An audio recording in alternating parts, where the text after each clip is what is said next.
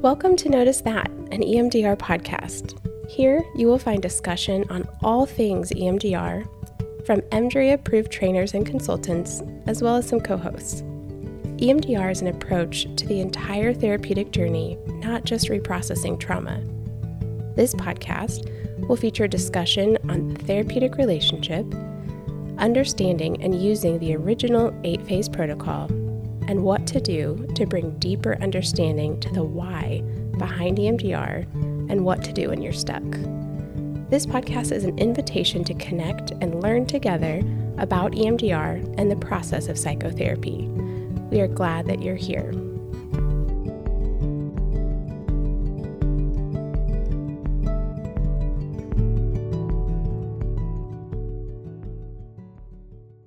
Welcome back to Notice That, an EMDR podcast.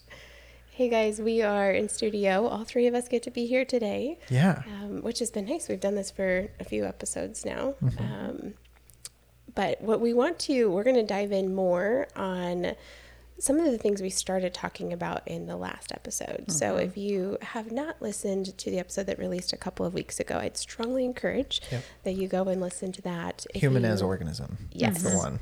This And conversation will make way more sense if you Yes. listen that to that. Yes. so you've got that that foundation kind of laid, and then we're going to build upon that by going in depth on attachment and neurodevelopment. Actually, we're not going in depth. There's so much to talk about there. Yeah. We're doing kind of a brief overview, but we Mm-hmm. are going to specifically look at the pieces of attachment relationships and how that impacts the development of the organism. Yeah. And the plan right now is to, to talk a little bit about just neurodevelopment in this episode, kind of picking up on some of the themes in the human organism uh, episode, and then we'll set up the next episode, which will be about attachment styles, Yes. behaviors, mm. environment, etc. So Yes, mm. So we're going to do a deep dive into that part of Yes. it. Okay.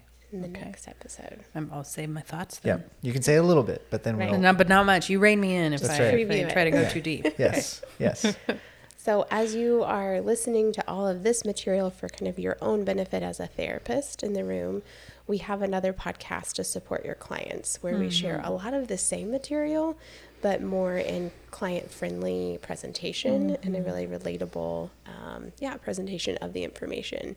So, the other podcast that we have is Beyond Trauma Podcast, and that is one that you can send to clients, family, friends. You know, you can listen to it as a therapist as well. Yeah, I have uh, quite a few of um, some of my clients are therapists and um, m- clients as well, and they benefit very much so from from the episodes. So We in season one talk about just what is therapy in general, um, how to find good therapy, how to look for a good match in a therapist, some of those really practical pieces. And then in season two, we're talking a lot about trauma, how it impacts the nervous system, the experiences of that. So check that out for yourselves, but then also feel free to send that as a free resource to people where they can be learning a lot of this and then coming to session and doing the work with you. yeah, for a lot of the therapists that I've talked to about the resource, um, it's just an awesome psychoed sort of element to bring to your work with clients. Like Yeah. it's at work that you don't really have to put into the um, to the case as a whole. You can just say, "We trust this resource, and we can go. Uh, you can go listen to this on your free time." And then they come in with more insight and awareness into themselves, into the work that you're doing with them as their therapist. Um, but it's just a way of doing this sort of passive psychoeducation where you're not the one having to facilitate a lot of this learning. Um, so for so many people, uh, it, it becomes a great just like Yeah. adjunct to their therapy. If you guys ever, uh, okay, so you know how like when you give your clients books to read, we call that bibliotherapy. Yeah. Bridger, is there a fancy word for when you give your clients podcasts to listen to? Yeah, I don't know. Audio therapy, That's but what- yeah. yeah. no, it's got to be Pod therapy? Pod, pod therapy. Okay, there we go. There we go. We just We're coined claiming it. It works. It works. So it's a uh, evidence-based modality called pod therapy that we would like to advocate. right. Just Let's kidding. start some- That's not real. It, may, it might be. You don't know. be. right. I bet if you Google it, you'll find Oh, something. Yeah. Okay.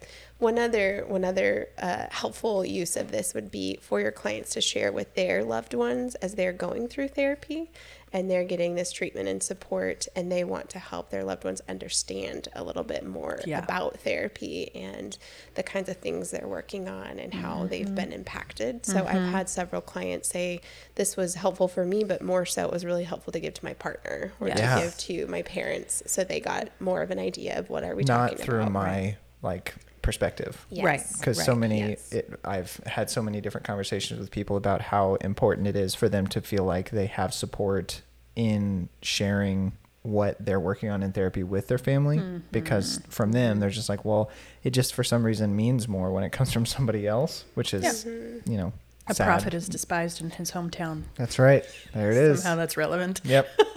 so in in this uh, podcast, you know, you can refer that to your clients, to their family, to whatever, and get a lot of different insight uh, from you know it's grounded in research, and we're very kind of explicit about that. Um, but then it's also from seasoned clinicians that are uh, very committed to this work. So So, with all of that being said, let's dive in. let's dive in Okay. to attachment and neurodevelopment. Which is one of the three, one of the three pillars Mm-hmm. of our theoretical approach and case conceptualization approach in everything we do. Yes. It is. It is the such a strong, strong piece to how we will conceptualize and look at every single case. Like you can't make sense of a case or even know what to do in therapy without really looking in deep in depth with the client on what was going on in their attachment relationships and what mm-hmm. impact did that have. Mm-hmm. Yeah. Mm-hmm. Yeah. And that, I mean, to me, one of my favorite ways into this conversation is to talk about nature versus nurture and to give tons of metaphors on Yeah. all of that. That's how I, that's how I kind of work in the room and then also as an educator. Um, but for me, um, you know, we know that it's not nature versus nurture, it's nature and nurture. And again, that's a callback to that last episode of Human as Organism. We talked a little bit about how, you know, the building blocks of life are begun in utero and in the the sort of transmission of genetic coding and all of the different uh, specifics of one's family lineage that are now like the building blocks of what uh, the human will have to work with as they begin to have experiences in their life and so that's where the nurture becomes now uh, a, a a shaping conduit of what was the nature inheritance epigenetically and then in in utero and into into the postnatal phase. And so for me, one of the metaphors that I use to describe this is the idea of a house. Um, where the foundation is, you know, the building blocks of what the building will be as it goes on being constructed, but that the the foundation is important to look at because if there's a crack in the roof or a crack in the the walls of the house, you can't just patch that you have to look at the reason that it became, uh, you know, the tension ripped the wall apart in the first place, which is a issue in the foundation of the house. Right. And so we have a, uh, visual aid for this where it's in the house is on a foundation, and then on the left side of the house is our concept of self, and on the right side of the house is our concept of other. And when we start to look at the house as a whole and how we are functioning interpersonally and have our symptoms or the disorders or presentation, whatever, we have to look at all parts of the house. Where is the person's understanding of themselves in relationship, and how does that make sense based on their lived experience? Mm-hmm. When I think in the way that applies in the therapy room is if the foundation is solid, then we can just repair the crack in the roof. Yeah. We can just fix that and that could be effective if there is if there's not an issue with the foundation. But when a client comes in and the foundation is just like crumbling or mm-hmm. was crumbled, there was this house was built upon a very weak structure then the roof itself, if we bandage that, it's going to come back. The mm-hmm. crack is going to come back. Issues are going to continue to show up, which means our, our focus and our work in the therapy room has to be how do we mend the foundation? How do we get them back on a strong platform so that we don't continue to have these issues in the structure? Mm-hmm. Mm-hmm. So I'm curious for you guys, like, when it comes to really trying to articulate to people what we mean when we say attachment and neurodevelopment and why are those two things together like i guess i guess i'm just sort of seeking examples and sort of you know pictures of how this actually functionally looks because you know, immediately most of us will think of attachment styles. Mm-hmm. Um, and we're going to talk about that. Yep. But that's not the only thing to really think about and consider when we're conceptualizing somebody through their attachment experiences, their rupture repair experiences. So, um, what do you guys feel are feel like are kind of the the key elements or the things that we should be paying attention to um, with this particular piece of the puzzle? Mm-hmm. For me, I go back to Dan Siegel's uh, interpersonal neurobiology model of what are the four S's of secure attachment. Um, that while we're not talking about attachment styles, the four S's lead to the se- to lead to a secure attachment, which means that the elements of that uh, acronym are getting at what a human organism needs in order to feel safe in connection with other organisms. And when that's true, we start to see really adaptive functioning and a healthy uh, degree of integration and uh, interconnectedness with like all of the systems of the body, uh, all of the parts of the brain, and then the self that emerges from that becomes Mhm. reflective of that integration and that interconnectedness and the more adaptive uh, organization of experience. And so those four S's are safe, seen, soothed, and secure. Hmm. So whenever we're looking at a situation between one organism and another, it, are these four S's present? And if they're not, why are they not? What is the context within which we're observing this uh, playing out of an experience? And how do we start to see, you know, this person doesn't feel safe, which means they don't feel seen, which disallows them from feeling soothed, which means they're not going to be securely attached to this individual. There's not enough safety. There's not a, there's there's too much threat in the environment between these two organisms. And when you start looking back at the earliest building blocks of life, we have something called sensitive stages of growth, Mhm. which when it's which when we're in an environment where we're not feeling safe and our neurotemplating is at a very uh, sensitive stage, meaning that its interconnectedness is very uh, malleable at this stage, and we can get some really pronounced structural building that we can't later in life then the templating that's going to occur in those uh, those stages of experience or development now build the templates Mhm. for the rest of their lived Mhm. experience. Yeah. You know, Melissa, when you were asking that question, what my mind was connecting it to was AIP at the at the foundation of EMDR therapy. Mhm. And we start looking at how does an individual process information, that becomes very relevant in in the memories that we're working on as we need them to be able to adaptively process the material. And so when we start considering, okay, why is it that one individual can process that experience this way and another may maladaptively process Right. it? And so that then is what leads us back into how was that system developed? How was that processing system created? And why could, you know, two people go through a very similar trauma and make sense of it so differently? Mm-hmm. That then leads back to it is their life experiences that shaped, that, that, that created that information processing system. And those early life experiences, the most important ones being those attachment relationships. And so it's from those attachment relationships that we have the, the development of their adaptive information processing system mm-hmm. that then is going to further, you know, show up in how they're making sense of trauma maladaptively mm-hmm. or adaptively. Mm-hmm. And that really influences the kind of focus that we have. Yeah. Yes. Yes. You look like you want to say amen. I, want to say so many things. So many things. Um, I just love like the concept of looking at the four S's of secure attachment and then that through what actually contributes to the to the quality and organization of the adaptive information processing systems. Um, you know, information processing in the brain is based on lived experience. That's how we know how to process information. And so if you track that back in time to those sensitive stages of growth and you're looking at these templates for information processing, trauma becomes really relevant, attachment experiences in general become really relevant, and how uh, safe or secure that individual felt in being all of themselves uh, in a safe uh, environment where we had to, you know, choose objectivity, another concept we talk a lot about, uh, to hide or to shelter or to shield themselves from their environment. That creates new templates that now Mhm. There's more threat in my environment than safety, and I'm just going to carry that belief forward for the rest of my life until my experience maybe shows me something different. Yeah. Yeah.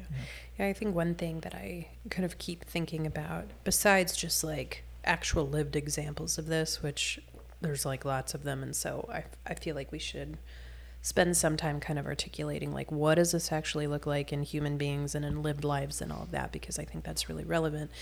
Um, but in that, you know, conversation about information processing, I feel like that's a phrase that gets used a lot and is like severely underdefined in Yes. the EMDR community. like, what exactly is that thing? Um, and what does it mean and what is relevant? Because information processing, both of those words are so uh, big and general that they can kind of cease to have a lot of um, nuance to us and a lot of real depth and meaning. And I think one piece of information processing and our information processing system that's really relevant for this conversation is that your information processing system is actually a real biological thing, right? Like, like it's in your body. It's not just a concept. It is a structure, um, or it's actually a collection of, Of structures, structures. and a- a, collection of biological processes that go on. So it's a real thing, not a conceptual thing. That feels really important. Um, the other thing is that the the way in which our lived experience shapes that information processing system and the structures involved is um, very connected to the way that we as an individual detect and respond and evaluate threat or lack of threat right? So the the part of our um, systems that is always paying attention to how safe am I right now versus how not safe am I, that is intricately involved in our information processing system. And if we think about how that connects to attachment, it is our attachment relationships that mediate whether something is threatening to us or not, right? And so all of that begins to come together and create this really um, intricate system of environment evaluation. And those experiences that we have in attachment relationships early on create those structures. So, you know, like Jen and Bridger are saying, for the rest of our life, those same structures and systems and processes are utilized to evaluate threat or lack of threat in every situation that we're in.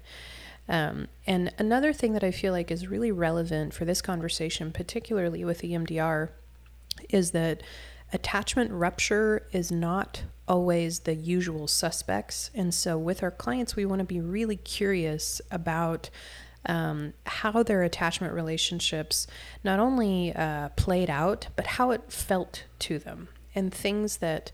Um, maybe we wouldn't normally ask or think to ask, or that the client doesn't even know could be relevant.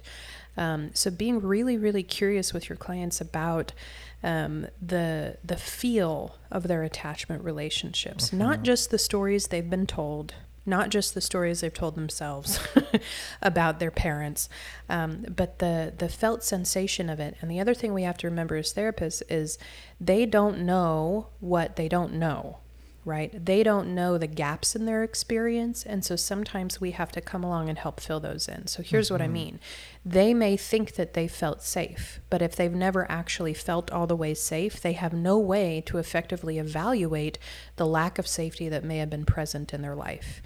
And so, really exploring, not just taking a yes or no answer to those questions and moving on, but really exploring the feel and the the quality um, and all of their descriptive words and language, and even what their body does as they're describing these relationships, helps us have a much better sense of what their attachment experiences were really like.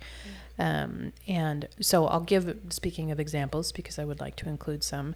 Here's a personal example um, that I've been processing a lot lately, and it feels very relevant. Is you know my daughter in many many ways has a very securely attached relationship with me. However, for the first two months of her life, we could barely touch each other. Completely relevant. Has nothing to do with lack of love on the parents' part, but everything to do with these crazy circumstances that disallowed some of the, the main methods that infants experience attachment. And that's a, a story that clients may not know how to tell us because mm-hmm. they don't even know that it's relevant. Right. right? So that's why in EMDR training, we, we remind you guys ask about prenatal Ask about how mom was doing when you were in utero. Ask about birth stories. Ask about NICU stays because all of that is so relevant for for this uh, area of exploration of their lived experience. Because even though those are not things that the client may think of as relevant, it is relevant to their body. Mm-hmm. Mm-hmm. Oh, I was. I have another example. so Okay, if you're yeah. going to comment on that, Well, I was go just gonna, yeah, just very briefly say it's the condition of the attachment environment that Mm-hmm. matters most. Um, not necessarily the they had these experiences and they didn't have these experiences, but how were those experiences felt, encountered, integrated, Mm-hmm. and then uh, sort of implemented back into the environment. Um, that's the cycle that really we need to start paying attention to. But Yeah. So I this feels like it fits perfectly as an example, and maybe just because I just talked about it, but as in a consultation earlier today, um, the therapist I was working with was sharing about a case, and we were kind of conceptualizing the case. And this individual had a major grief or a major loss trauma when she was 18 and um, in the processing of that in emdr we're looking okay she has good good childhood so super supportive family uh, like really supportive family and we're trying to make sense of what, what targets do we work on? Where are we going with this? And that loss that everything kind of comes back to the grieving right there. And but looking at that as saying okay we can target and process that event and see if it changes everything else. But what we have to first notice is how is she making sense of that event? Right. Is it and and the symptoms that are showing up are indicating that the way she's making sense of that event already are structures that have kind of been there, mm-hmm. already setting her up to process that loss in a certain way. So, because of her attachment experiences of family being really, really supportive, maybe in fact um, overly hmm. caretaking and supportive, hmm. that loss now is being processed in a way of saying, I can't be okay now. I can't mm-hmm. handle I can't take care of mm-hmm. myself. I mm-hmm. can't, you know, like going through this where if someone else was processing that of it's my responsibility or it's my fault or I should have done something, however they're making sense of that experience we're targeting is going to give us so much information to say, is this really the starting point? It's clearly the biggest trauma, no doubt.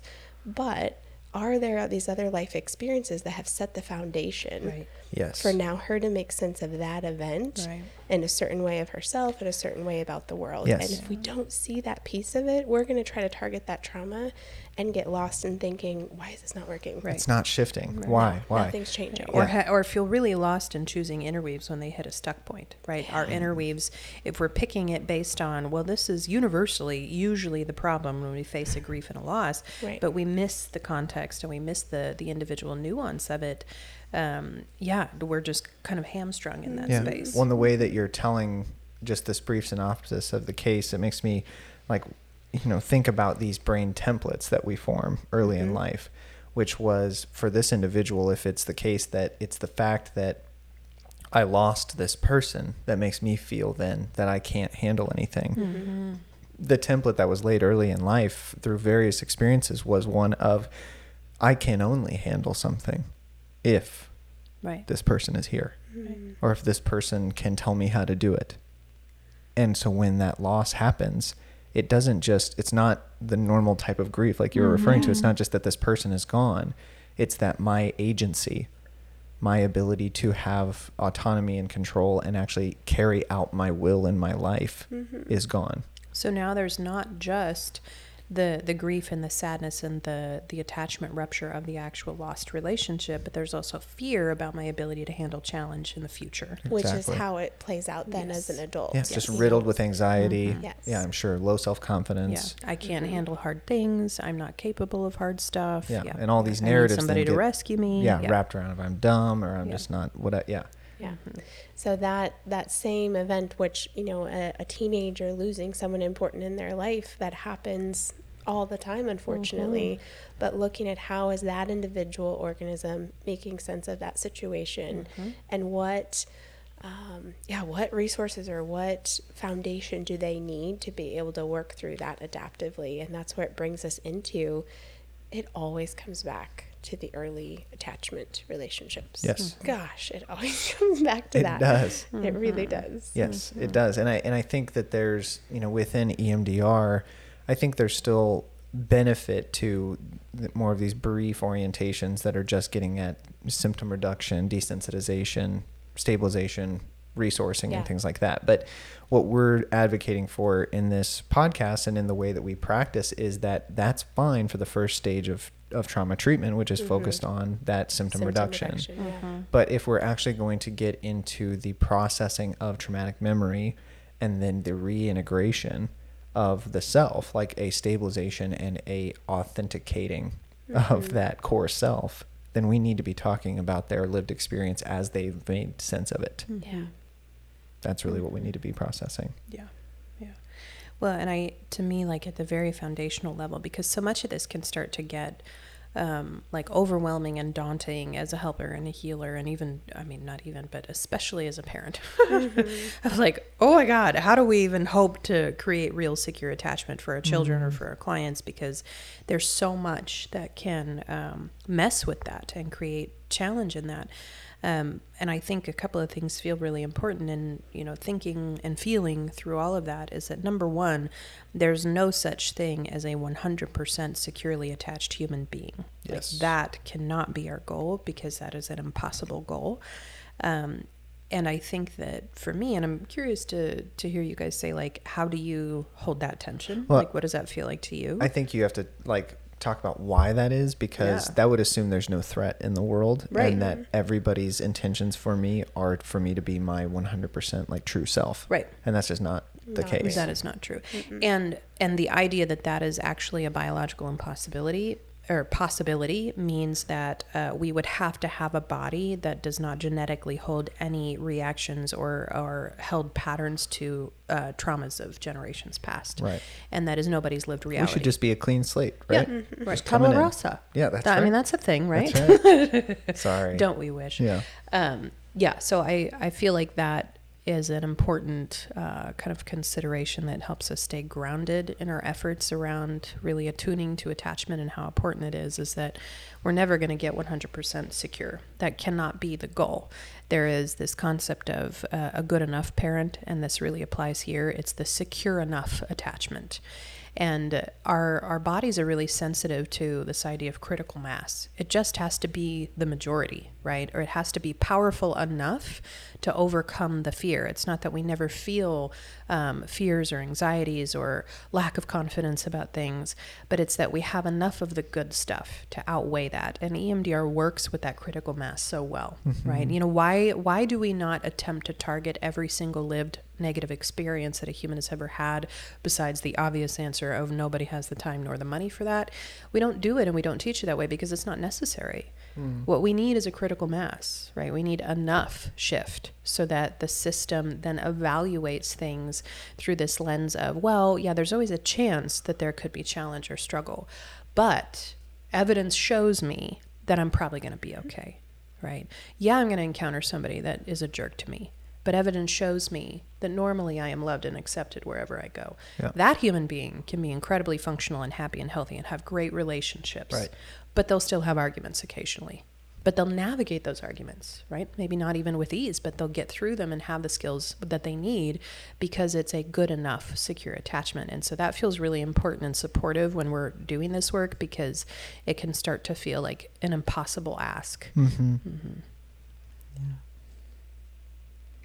So for me, um, you know, the concepts of um, attachment and navigating through these relationships and what it means for that to be shaping our neurodevelopment. Uh, we've talked about it on that Human as Organism podcast uh, episode, this last one. But for me, just bringing back into that awareness again, that house metaphor and what goes into the foundation is what's going to provide the stability for those later structures. That's true for the brain. Mhm. And so, as you start to look at the experiences that this person had in utero and in those early stages of development uh, in in their early life, um, that is what's providing the type of of like organization. I'm I'm talking about like literal stacking and connection Mhm. between brain parts that contributes to that overall global appraisal of the self or the core self. So who am I? Well, that's based like that idea. The answer to that question is a like reflection of how neatly or well interconnected the brain is. And if it's off kilter, then the concept of self is going to have some of those guilt, shame com- components in it and not good enough or not strong enough or some way looking at myself as lacking and is therefore less than because of the stacking of the brain parts like it's just telling the story flat out. When i ask you who you know who are you or what does it mean to be you and there are shame elements in there that to me is an indicator of there's been experiences in your life that have shown you that very thing. Yeah. and that you made sense of it through that uh, lens that that could be the only answer. Yeah. it's that well i'm not just not good enough. And either enough experiences, important enough experiences, Yeah. or within that, those really sensitive stages of growth, yes those experiences that were not just like a time or two that was I sent that message, but Right. that my selfhood was was created and I understand it as a result of those. Yeah, and there's a lot of research that's uh, been done. Dan Siegel talks about this as well, but just on the reality of our of our ability to recall past experiences, um, even if we've quote unquote processed them uh, through the concept of virtual others. This is a concept we talk a lot about um, at Beyond Healing, but it's this um, idea that in this templating process, we have this ability to create an internalized representation of our environment, including the people that we're in relationship with, that will then communicate with us almost internally about uh, what our current uh, experiences or environment are showing us and how we are then uh, appraised as a self Right. in that environment. Right. So the virtual other could come up that, you know, I'm not good enough, saying to me, like, you're not good enough. Right. Because the last time I tried to do this was with this person and they told me that I shouldn't because of this. Or when I couldn't do it, they said, well, yeah, you're not good enough to do it. Or you're not skilled enough or whatever it was. Um, and these can be things that are way back in there, just about like when I tried to uh, reach for my first thing and it was a glass of water on the table and I was a toddler and I tipped it over and everybody freaked out because it shattered. That could be stored in a way that was it's because I reached for something Mm-hmm. that I was then the cause of the big reaction in the room. Right. When really, no. It was the fact that it tipped over and broke and your mom was worried that Right. you could step on the glass or get hurt. So she was scared for you, not mad at you. But that isn't the memory that's stored. Mm-hmm. It's the virtual other that when I try to take action in my environment, it creates a lot of problems. Yeah. And I just shouldn't do that.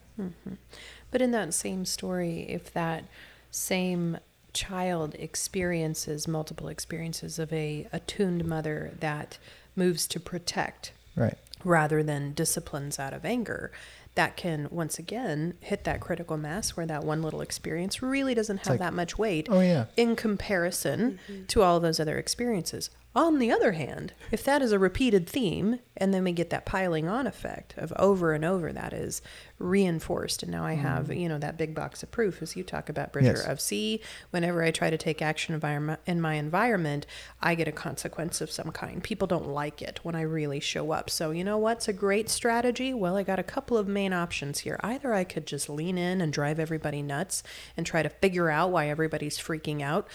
That would be the That's a ODD choice. child. Yeah. That's a choice. Right? Or we're going to get the disappearing act, right? Mm-hmm. Of, you know what, never mind, I'm just going to opt out. How about the invisible child act, right? And the the choice there is dependent on a whole lot of biological factors and a whole lot of predispositions and things like that. But those reactions can come from the same genesis, the same moment in time where that strategy had to emerge um, because they were having those consistent reactions in their environment. So to kind of connect that to the eight phases, it's not to say that that one incident with the glass. Um, so it, it wouldn't be just one event just Right. like that that is going to create this perpetual Right. problem Right. of for the adult. But we will find one experience that represents Exactly. that theme in their life, and that will be what we process that can have kind of this generalization effect Right. but it's also most effective when it's met with resourcing that matches it. The mm-hmm. need that's there. Mm-hmm. Yes. Yes. So finding those experiences where the evidence says, "Oh, hey, I did try this other thing." And it went well." Yeah. Mm-hmm. Or people were okay with me failing at it, and no one reacted with a big reaction when it didn't turn out right. Yeah. And we're installing and strengthening those experiences. And if those didn't exist, because of the traumatic nature of the the childhood, then we're helping them create them now. Yeah. Yes. And we're experiencing them relationally now And and installing those Yeah. so that that can be processed. And in Mm-hmm. that process of installation, you're doing what memory reconsolidation does, where you're holding the original evoked event and then adding that resource and holding mm-hmm. them in tension Yes. and saying, like, what's it like to go between and notice the felt sense Mm-hmm. of difference? Mm-hmm. And then you're just, again, contributing that to the critical mass, saying, like, what do you think of that? Like, what's that like for you? Mm-hmm. And especially connecting it to the now with me. yeah. What's it like to share that with me and for me to be here with you now? Yeah. Well, and to and to feel it in this present moment with this present body. That's right. with an adult body, with all the resources that I have. I was talking to a consultation group the other day. Um, we were talking about, you know, SIP and EMDR and how beautifully they blend together, which we all love to talk about. um, but one of the conversations we were having around resourcing was that sometimes we forget those uh, bottom level resources of basic safety and survival. You know, we quickly move to, oh, yeah, we need relational resources and Yeah. things like that. Want to go supercharged, Yeah, let's get yeah. the huge ones. And because I mean those those matter. They really really matter. But you know what else matters is was this a little kid that had any concern about having food every day? So maybe the resources that we install are around, you know, their current kitchen pantry. You know, Yeah. like walk in and look and see. I see the abundance that you have. Feel what that means to your whole body with this new awareness. I recently um, installed a resource for somebody that uh, she had a huge history of. Um, neglect and just you know coming from a family that like they didn't have a lot. It's not that she wasn't loved they just didn't have a lot going on and so all of her clothes were hand me downs because she mm. had five older sisters and so the resource for her uh, was to look down at her current adult body, dressed the way that she was, with the Apple Watch on her wrist, and install what it feels like to know that she bought that for herself and that she could go out this evening and do it again if she wanted to. And so those moments as well are so incredibly important uh, when we're thinking about resourcing that those most basic, those most uh, basic needs um, that maybe we didn't get or they were met conditionally, they matter too in installation. Yeah, and we're resourcing with intention. We're not just grabbing out of the box and saying, "Oh, have you gotten this yet? Have you done your nurture or your protector or your Right. complex?" Like, Yeah, we're not can we- just check checking all the boxes. Can we Oh, just talk Bridger's about about this? to get on a soapbox. I Yeah, can just tell. saw the Re- squirm. readjustment, yeah. just because like there's this um this phenomenon that I've that I've just encountered as I've done more more consultation of if a person has gotten a client who has already done EMDR, Hmm. the questions are, have you done like just like you're saying, like have you done this? Oh, And then it's like, okay, we don't need to do that. yeah, Whoa. yeah. yeah. What? Uh-huh. Like, Resourcing's done. Resou- Let's they're jump right they're in. very Yeah. well, you know, they're they're resourced already because they had an EMDR therapist before. And I'm sorry, I don't mean to laugh, but it just to me like shows the like lack of understanding of what the neurobiology of resourcing and of Mm-hmm. EMDR really is. Um, it doesn't matter if it happened a million times with somebody else. You're here now Right. with each other. Right. Yeah.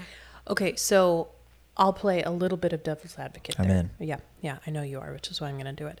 So, what I want to potentially, what, what I want to acknowledge that is potentially happening and hearing us say that is this tension that a lot of us feel as EMDR therapists of there's a lot of conversation around, oh my gosh, resourcing is so important. Do more of it. Don't move too fast. And then on the other hand, we have this conversation about don't spend too much time in resourcing. That's not what people are here for. You got to get to the good stuff, right? So I just want to acknowledge I'm watching your guys' faces. But I think that there are probably a lot of listeners that feel a bit confused Yeah, about that. I'm sure. I, they there are. Yes, because that that is a, a conversation and and and at different points in our conversations we have said both of those things. Yes.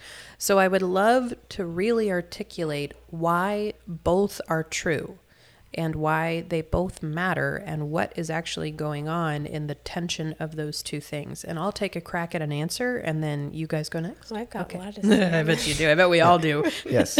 And really quick, there is Jen and I did an episode on resourcing, and so go back and listen to that Mm-hmm. if you're curious, just to hear some more about the neurobiology of resourcing and why it really matters. Yeah. Um, that's I'm saying that mainly for me, so that I don't re-say yes, some we of that don't have to say all the things. I want us to just speak to this particular Yeah, point of I'm the in. tension. So you're between going the two. First? Yeah. Okay. So so I'll say something evocative. Are we ready? Evocative or provocative? Both. Oh. I'm going to use evocative language and it's Oh. going to feel provocative. Even just that sentence That's does right. exactly that. That's yeah. right. Good words. Um, okay. There is not a difference between resourcing and reprocessing when we actually know what we're doing. How do we feel?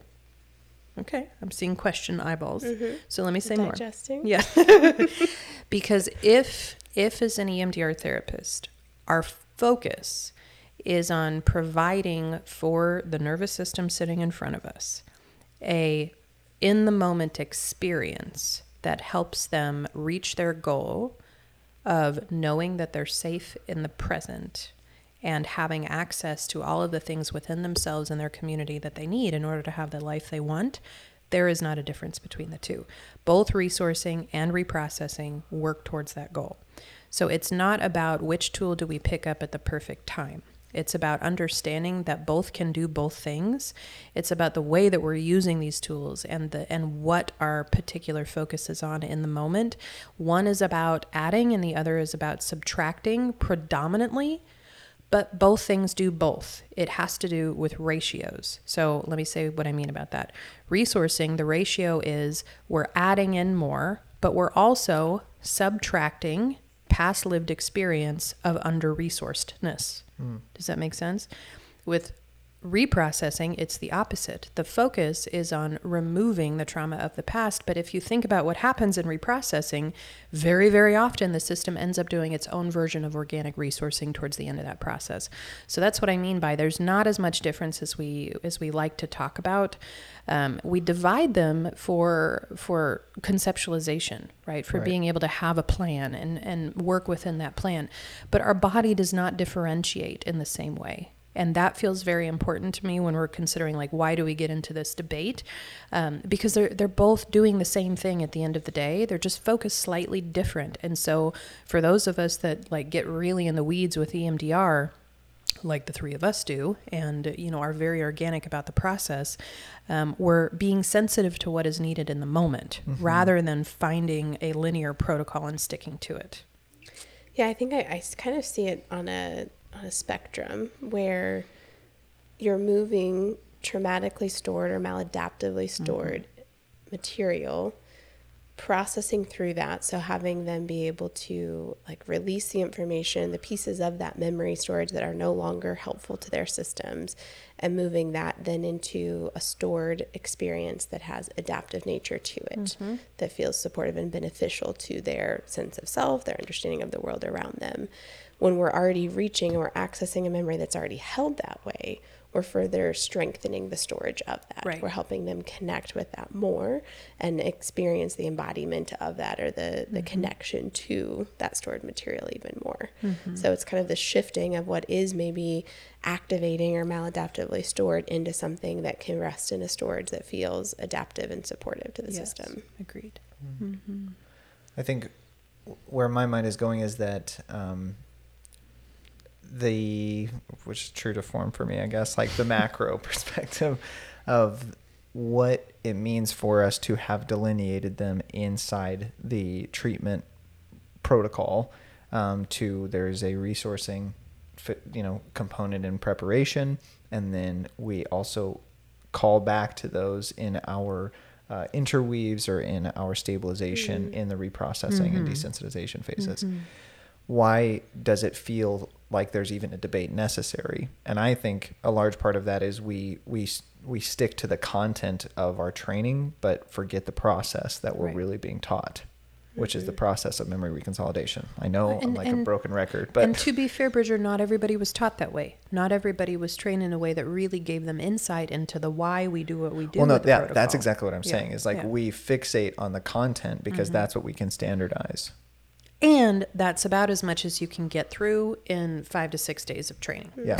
So there's the consultation yes, and yes. yeah, all of those elements. But even that is is in my like own experience, especially as um, you know, I do case conceptualization consultation. So it's not specific necessarily to the EMDR certification, but even still, they're bringing specific questions of, well, is this in the transition from phase two to three? And Mm-hmm. where are we Or- in that linear protocol? yeah, exactly. Like, okay, we need to touch, we need to mm-hmm. stop with the content and start talking about the process, because what EMDR did, the reason that it's effective at all, if it is, is that memory reconsolidation is happening, mm-hmm. which is we're bringing up the body's natural elements of holding memory mm-hmm. in a maladaptive way, and we're adding resources to it that can then um, help the body generalize a more adaptive and pro-functional uh, association in memory.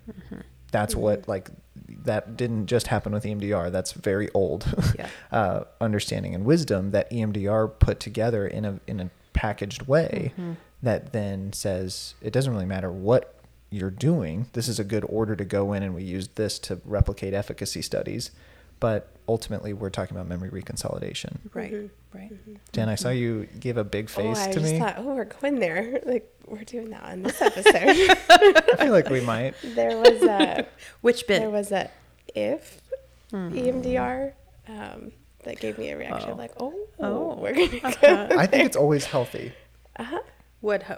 What? Which bit? to be like, why does it work? Why does it not work sometimes? Exactly. That's what I'm Mm-hmm. saying. Yeah, Because we're saying, and I think this is what you're reacting to, EMDR doesn't work Yeah. all the time. yeah. Yikes. And I mean, and, Yeah, and yeah, that's this just is true. like this is where we're going, so we'll go there. Full send. Just go ahead. How's It's your not- body well, reacting to this not- conversation? I love I love it. And I love to say this in like individual conversations, like on consultation Yes. calls. Saying it on a podcast that Feels approximately like what, six thousand people might listen to. Yeah. Um, feels overwhelming. Yeah. But I'll say it anyway. So EMDR is not the magic we talk about it to be, Mm-hmm. right? Like it's not um, and bilateral stimulation isn't the magic. Yes. Right? No, because Memory walking is reconcoli- bilateral. Yeah. Memory reconsolidation does not require that. Right. Come It on, Jen. require- I'm gonna get. Oh, BLS. Mm-hmm. So th- what does that mean in our field? And what does that mean in this thing that we've built our, you know, Mm-hmm. careers and professions on? And why do we still stand by it? Right. Right. So this is my making sense of it, and you guys can chime into Okay. this, but I'm just gonna put my laptop down. forget that out. Co- Yep, cozy we're in there. Bridger. the bilateral stimulation offers a way to initiate the system and to focus it in and make it more efficient, more effective. But we can mm-hmm. do all of this without it. And Every bit of this often do. can happen. Yes. Yeah, I mean, our, our systems are naturally created to be able to do it and do mm-hmm. it every day mm-hmm. with experiences, right? That's like right. it's a normal thing to do, but in the context when that system is then stuck or is unable to do it on its own, well, then we use therapy. And if we need to have this more acute focused, narrow in something very efficient and effective for the individual, EMDR is a possibility as an option for that. Yes. But memory con- reconsolidation is happening um, in therapy approaches without bilateral stimulation. That's all the right. time. Yes. I mean, I got lots to say. You want me to go? Uh, yes, Okay. I'd love to end it. Oh, I'll give you that privilege. Thanks. Um, okay, so how many different thoughts? Okay, so I'll keep it to a few. Number one, um, and you guys are going to roll your eyes because I literally reference this resource more than once a day on average. So the research that has been done on like what sets master clinicians apart, um, in that these are clinicians that seem to get above average results consistently, right? Like they're doing something that is the the magic sauce. Um, when they actually do research on that, it's not the clinicians that are doing EMDR, which kind of goes to this point, but there is a something, and EMDR includes that something, and so this has to do with, um, you know, overlapping Venn diagram of EMDR can include this, but not all EMDR does include this. And that element is the therapist's and the client's ability, the mutual ability and willingness to focus together on the moment to moment experience of what's happening in their body on every level between them and the therapist, right? And really be with it in a very present oriented way and track the experience throughout the entire session. Um, that comes from the work of Eugene Gendlin. You guys may roll your eyes now because I talk about him all the time. He has a tiny little book called Focusing. Go get it and read it and give it to all your clients. But that that ability to really focus. The reason why Gendlin called the book Focusing is because that is what master clinicians do with their clients, regardless of what modality we're using. The ability to really focus in, to be present uh, and incredibly attentive, to take a tiny moment in a session, a moment of activation, and stretch it out. I know you and I both did the same thing. I love it. Uh, like stretch it out and look at this, uh, you know, I don't know, this microcosmic moment of humanity and say everything is held right here. Right, Like it's yeah. all present right here. And if we do that, the system has enough space and enough attention um, to actually do what it naturally wants to do, which is heal, right? And the the active ingredient in all of that is attention. The most underutilized uh, tool that we have as therapists and as human beings is our attention. Um, the body will heal what we are holding our attention on when we hold it in the right way. And EMDR naturally sets us up to do that. And that is why EMDR is so effective. Bilateral stimulation assists with attention holding, it assists with blocking out extraneous distractions, um, but also gives enough distraction to the system, which is a, a paradox, but it's true, that it doesn't get interrupted by signals of threat um, in the midst of attempting to focus on this thing. And so there's something really, really special that happens in the EMDR container that allows that moment to moment focusing to really occur. And if we think about, you know, notice that, go with that. What do you notice now? It's all about attention. Mm-hmm. It's about all about directing the client's attention to certain things away from other things. Us as a therapist, we're holding attention on certain things. And when we do it in that way, we do get, get those amazing results. If we don't do it that way, EMDR can be incredibly ineffective and even in some cases mm-hmm. damaging. Mm-hmm. And so that is my explanation Yeah. and my mm. thought process on all that. You know, that is why we spend hours upon hours upon hours in our lives talking about EMDRs because it's our chosen way of focusing. To do this. Yes, Yeah. it is our Yes. chosen way to focus. Yes, We and- have we have a few others that we really like as well. Yes. But this just happens to be the one that we and spend a lot of time on. found on. a supportive way of teaching it to other That's right. people so that they have a supportive you know standardized approach to also Mm-hmm. support their clients in this way but it doesn't mean it's the only No. way No. No. and it's yeah, because it's a tradition of bringing synthesis to the field of healing Mm-hmm. that uh, has been going on for since humans have been around. Right. And that to me is where when we're starting to talk about the effectiveness of psychotherapy, you know, it it's it's about in my perspective, in my opinion, it's about the element of being able to track intersubjectively, just as you're saying, like what the What unfolding of the experience on. is, Mm-hmm. while naming that it's intersubjectively experienced, while naming the relationship, naming that it's happening here now with us. Mm-hmm. When we can do that and have that that dual focus of present moment awareness in bringing up and reprocessing old experiences, we're healing. Yeah. That's what it is. Yeah. And that to me is where memory reconsolidation is just the naming of what is true about human beings. Just the same way EMDR is in its origin. Um, it, it, it's not this new thing that's like hijacking or like bypassing or hacking the human nervous system. It's just honoring what is. Mm-hmm. And that's where all of our all Sorry, of guys. our Hope everybody's awake. supposed to feed the fish there's the alarm. That's amazing. Are there multiple alarms? Because I'm Because gonna we should double check that. that, Yeah. right now the other day it was All right, like guys. it was uh what was it allergy medicine Oh no. i'm gonna stop doing this was that on the podcast too i don't think it was but That's really great. yes we that's could edit this out if we need to i think it's human i like it yeah, leave it there. Uh, go feed your fish. go feed later. your fish yeah text somebody to go feed the fish They're Um, not even mine. Go ahead. But yeah memory you know uh, that and that to me just gets at all of what uh, i just love talking about every day which is you know in a in looking at the effectiveness of psychotherapy we're just looking at modalities that have come around in the past couple hundred years that have been honoring to the human's way of healing. Right. that's been true for millennia. Right And so I don't care like what modality you want to do. There are these, you know, common factors associated with highly effective treatments that have been replicated over and over and over again, and all of them validate what we've just said mm-hmm. that it's about the intersubjective ability to track and that it's naming the intersubjective space that creates healing. and what we are focused on within that space. Yep, there it what is. do we what do we include? What do we say this matters and this doesn't matter? And that is incredibly cultural.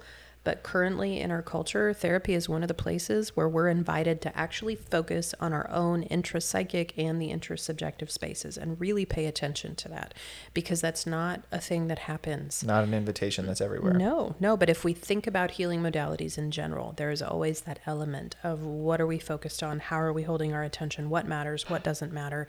And the reason why all healing modalities include that is because that is what Yes. healing is. And the Yeah. reason that I, I think you will both agree as well, but the reason that I like EMDR and will always continue to pursue, um, you know, learning more of what the research says and training Mm-hmm. this and consulting over it is that it really neatly packages the basic ingredients for healing. Mm-hmm. Yeah. And Yeah. it provides a modality that is consistent.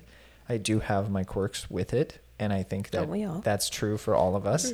Um, and the work that we're going to continue to do in integrating case conceptualization theory and how memory reconsolidation really manifests in a human, I think EMDR holds a lot of potential Mm-hmm. Yeah. for, yeah, It holds a nice support for the therapist and the client. Yes. yes, Where it's, you know, yeah, all the ingredients are there and especially when it's done well and within within a co-regulated relationship.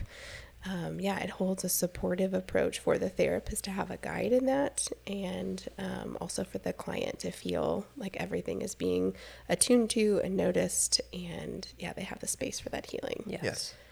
This So- episode took a turn. No, hold on. And that's what I was just Bring it going home. to do. Bring it home. Bring it on home. link it I knew you were going to do it. Yes. There is gonna be a connection Yes, here, and there I trust your brain to make it. A right hundred percent. It's gonna happen. It will find it. Um, because we started this episode talking about attachment and neurodevelopment, and we talked about that in utero and how the basic ingredients of uh, information processing systems are shaped in and through experiences throughout the lifetime.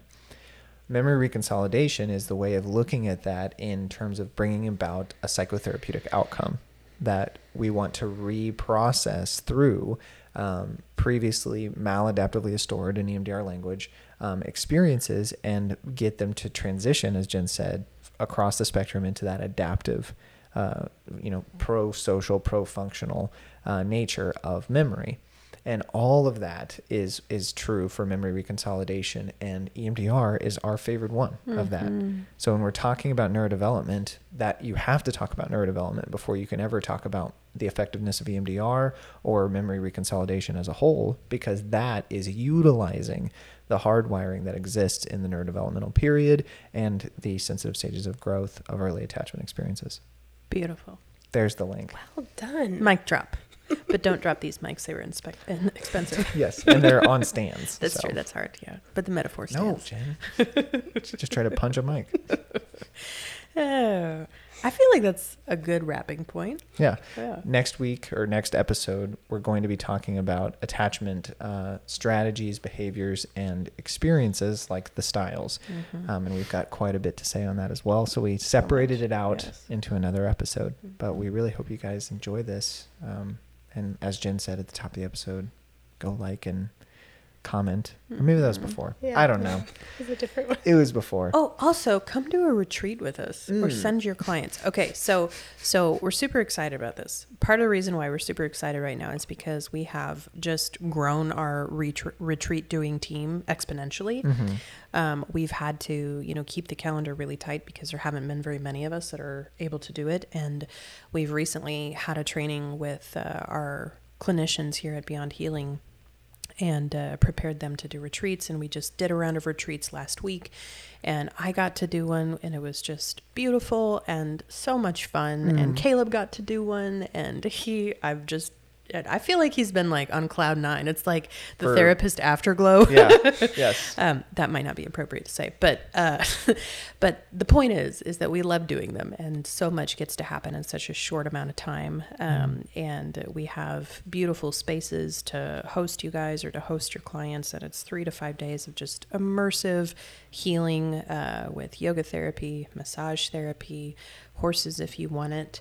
Um, also, our farm location just got dwarf goats that you can pet while you're having your retreat. So, if you would like to go co regulate with a tiny baby goat, you can do that now. Uh, that's, oh my gosh, they're so freaking cute. I might buy one. Um, so, if you would like to uh, get more info about a retreat, you can email at us at therapy at beyondhealingcenter.com and that will get forwarded to our retreat coordinator brooklyn and she would love to answer any questions you have about that. We also have some basic info on our website at beyondhealingcenter.com under the retreats tab and there's a pdf you can download to either send to your clients or to review yourself that has lots of information about uh, what that experience is like. And we would love to host you here in uh, springfield missouri and come see beyond healing institute and all the fun we're having here and uh, come hang out with us guys We'd love to see you. yeah. All right. See you next time. Bye bye. We hope that you have enjoyed this podcast episode and that it will help you help your clients in the process of EMDR therapy. If you are curious to learn more about something that you've heard today, check out our website at www.beyondhealingcenter.com and go to the trainings tab for more information on our upcoming EMDR and case conceptualization trainings. You can also contact us by emailing trainings at beyondhealingcenter.com. If you want to stay connected, please subscribe to this podcast for more episodes, leave us a review, and follow us on social media by searching Notice That Podcast.